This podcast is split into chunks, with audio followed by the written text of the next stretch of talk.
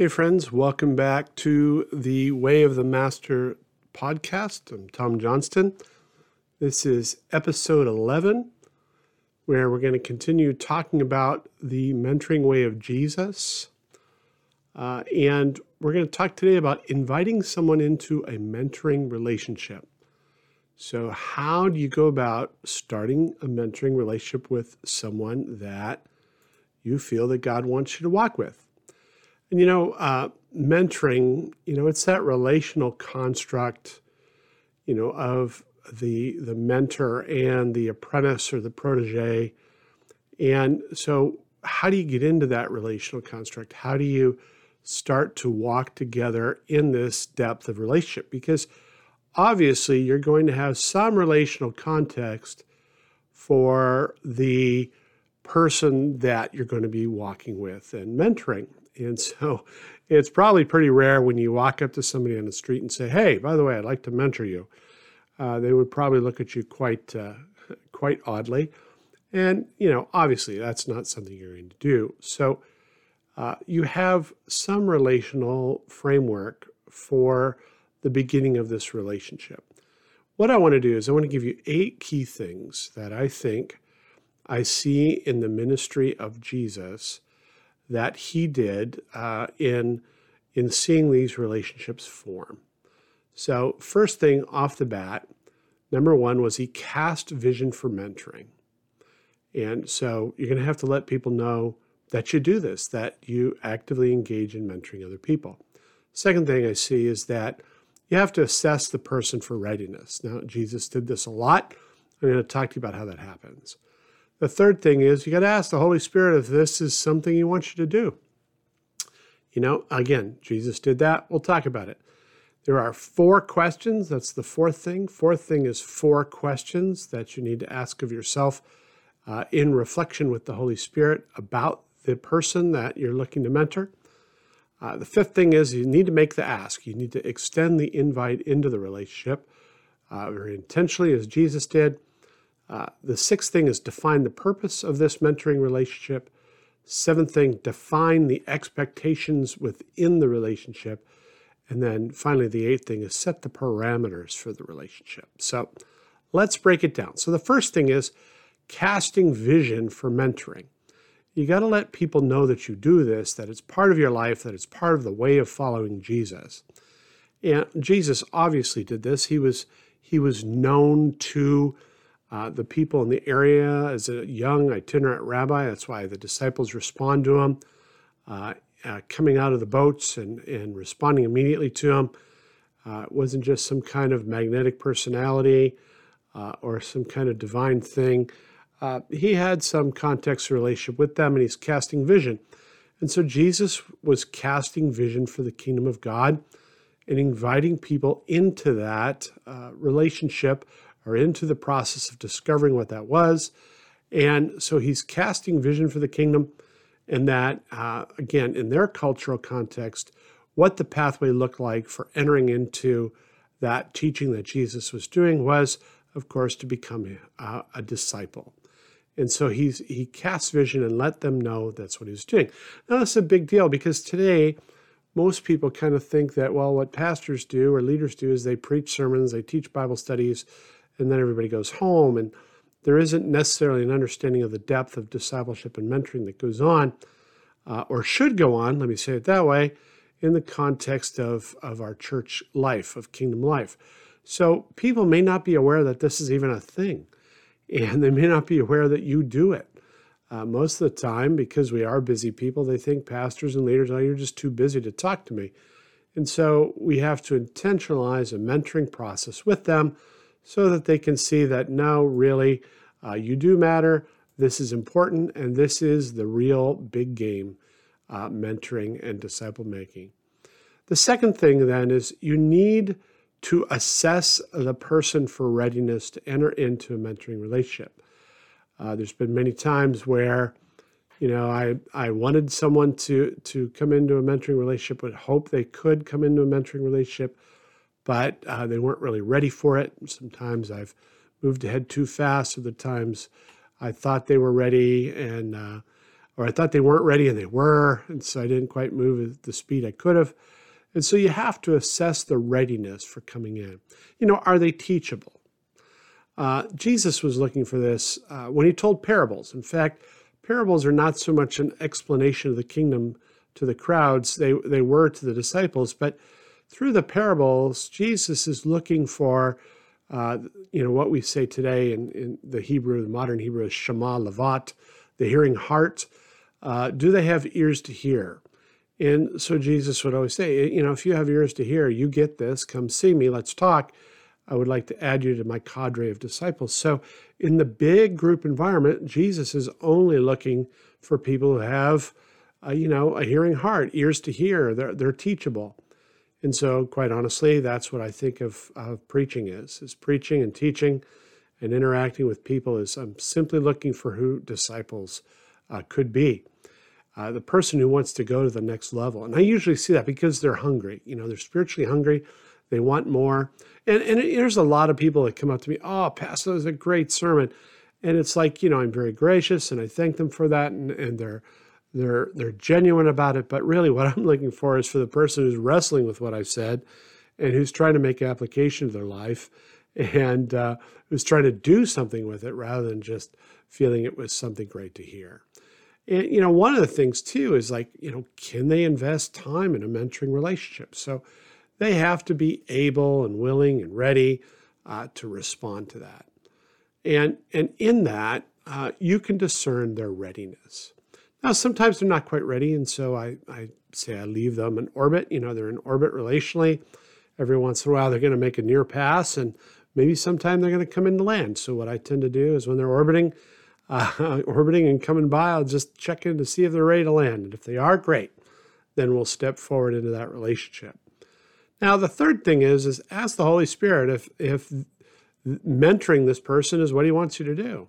Uh, it sounds logical, right? But often we get all excited or we get discouraged when we see somebody and either we're, we're like, oh, they'd be great, or like, oh, that person's never going to work out.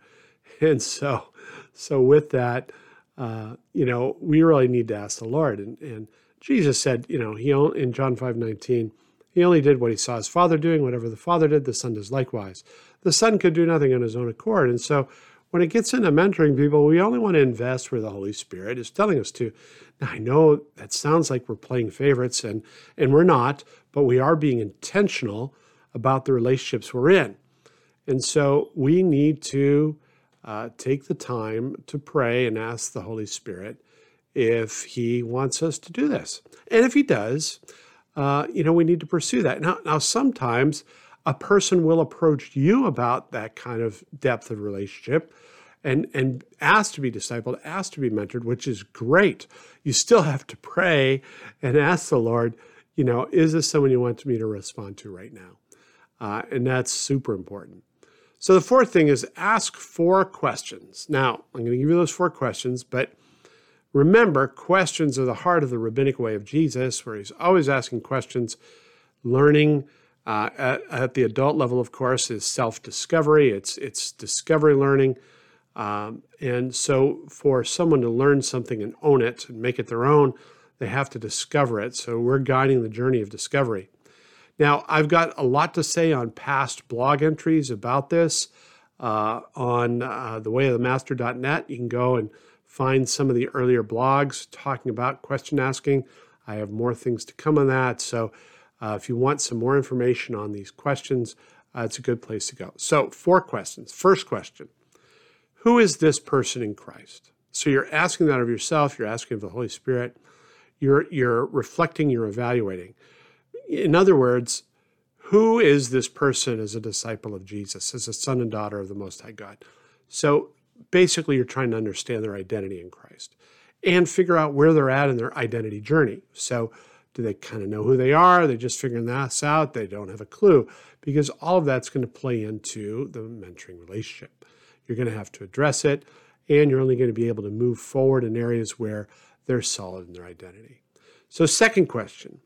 What is Christ doing in this person that I that I can partner with? So what is what is the Lord doing that I can come alongside and help facilitate. So basically, what is the inner transformation that's going on that the Lord is working on that right now in this person, not just what they need to have happen or not the needed change, but what's God doing right now? And so, how can I partner with Him in the transformation that's taking place within this person? And so, that is super important to understand as you're entering into a mentoring relationship with someone. Third question What does Christ want to do through this person? So, basically, what's the kingdom contribution? What's the calling? What's the gift set? What do they bring to the table of Jesus? So, what does Jesus want to do through this person that I can facilitate happening? So, how can I facilitate what God wants to do through this person? So, the second question, what's God doing inside them? Third question, what's He doing through them? What's He want to do through them? Last question, fourth question, how are they doing living in kingdom community? So, how are they doing functioning in in godly relationships within uh, the local church environment that they're in. Like, how's that going? Because everything is about relationships in the kingdom, and you're going to have a relationship with this person if you walk with them. So, you really have to understand how they're doing in relationship with others. It's vital. So, those are the four questions Who is Christ in this person? What is Christ doing in this person that I can partner with? What does Christ want to do through this person that I can facilitate? And how are they living in kingdom community right now? So, fifth point of the, the eight points of starting a mentoring relationship is you got to make the ask. In other words, you've got to extend an invitation.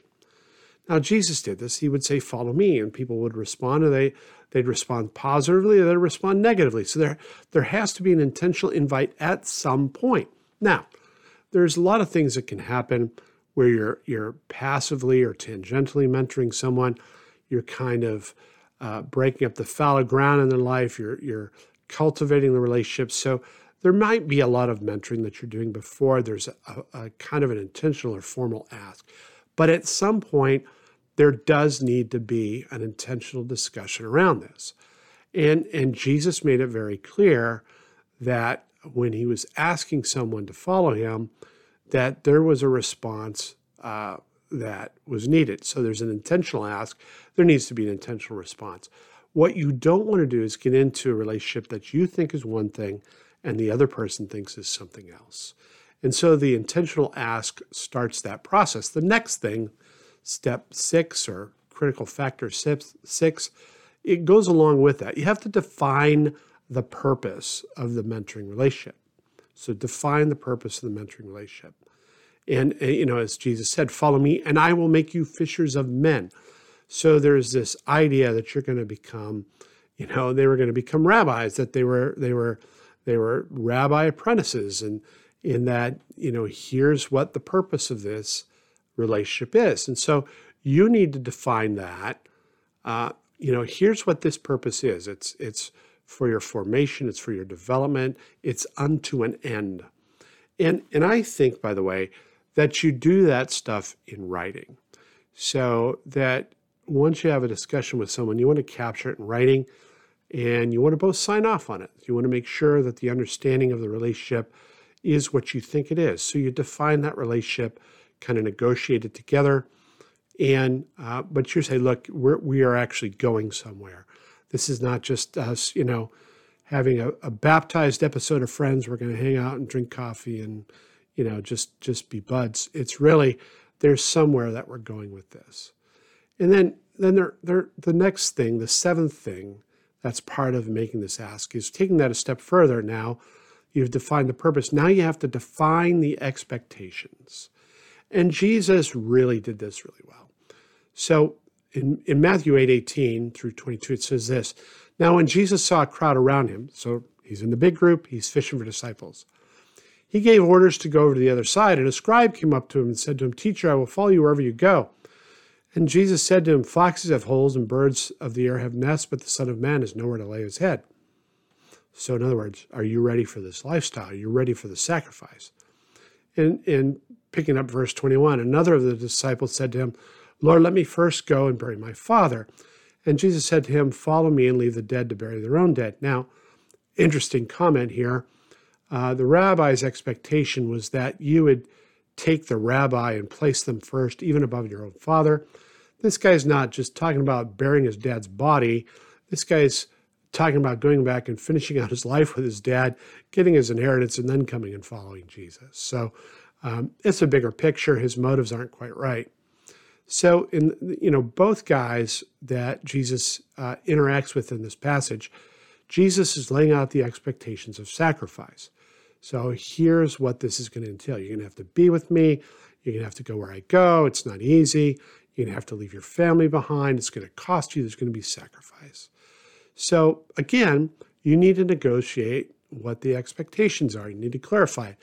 You need to lay out what your expectations are, and you need to ask them, what are your expectations? And honestly, they might have unrealistic unrealistic expectations of you that you're going to have to kind of mitigate and massage. And and just to remind you, you know, relationships fail because of unmet expectations. And so most of the reason expectations are unmet is because they are uh, unknown. So if you lay it out, uh, you're going to let them know here's what the expectations are. I hear what your expectations are of me. Again, capture it in writing. And also make sure what's understood is that this is whole life, that this includes ministry, but this isn't just about the church gig or the thing you do in ministry. It's about your whole life being shaped in Christ. Again, we go back to some of the constructs we've already talked about identity, capacity, destiny, holistic formation is key. So that has to make it in the expectations. And and you might have things you want them to read, things you want them to do, things you want them to participate in. That kind of needs to be laid out in advance. Uh, and I have found that in these very intentional uh, mentoring relationships, especially uh, those where I'm raising up future pastors or church planters, it's essential to lay this stuff out on paper. So, the eighth and final thing that I think is really important as a factor in starting a mentoring relationship is you have to set the parameters for what this relationship will look like. So, the length of time, uh, we're going to give this a year, we're going to give this six months, whatever it is, then we're going to reevaluate. And you, you kind of give yourself an out, you give them an out. Uh, so, there has to be some kind of boundaries to the relationship so that uh, you can set up what it looks like. Uh, when I mentor someone, I go all in. So I give them my cell phone, they have my house number, they can call me whenever they need to. It's not limited to appointment time or, or group time with other leaders. It's, it's kind of 24 7, 365. If they need me, um, I'm accessible. So I can't do that for everybody, but I can do that for the people that uh, that I'm uh, I'm looking for uh, and I'm looking to work with. And so then also capture these things in writing. So those parameters need to also be written out. So again, let me just go through it. Eight key things. Cast vision for mentoring. You're letting them know what you're, why you're doing this, what you're doing. Assess the person for readiness. Are they teachable? Are they ready to go? Ask the Holy Spirit if this is something you want you to do. Lord, do you want me in this person's life right now? Ask the four questions Who is Christ in this person? What is Christ doing through this person that I can partner with? And what does Christ want to do through this person that I can facilitate? And finally, how are they doing living in kingdom community? Then uh, make the ask, you know, extend the invite intentionally, define the purpose of this relationship. Why are we doing this? Get it in writing define the expectations of those relationships, get that in writing, and then set the parameters, you know, the time bounds and accessibility boundaries uh, for this uh, relationship as well. Again, get that in writing. So, all these things are key to getting up uh, uh a healthy uh, mentoring relationship with someone that is very intentional, that's very powerful, that's very forward looking, forward moving, and it's very encouraging uh, for someone to be engaged at this level because what it says to them is, you are serious about me, you care about me, you love me, and uh, and so it takes it beyond that casual relationship you might already have with them, and you're intentionalizing it and say, okay, we're going somewhere, and I'm going to invest in you. I want to I want to pour what Jesus has given me into you, and and therefore I'm, I'm inviting you into this. And again, they may not take it off the bat. They might come around again in orbit and pick you up on the rebound, and that's great. But uh, it's essential that you kind of look at these eight different factors uh, as you're creating healthy mentoring relationships, especially with those that have real potential for the kingdom. So, hope this helps. God bless, and we'll be back next week with another edition of the Way of the Master podcast.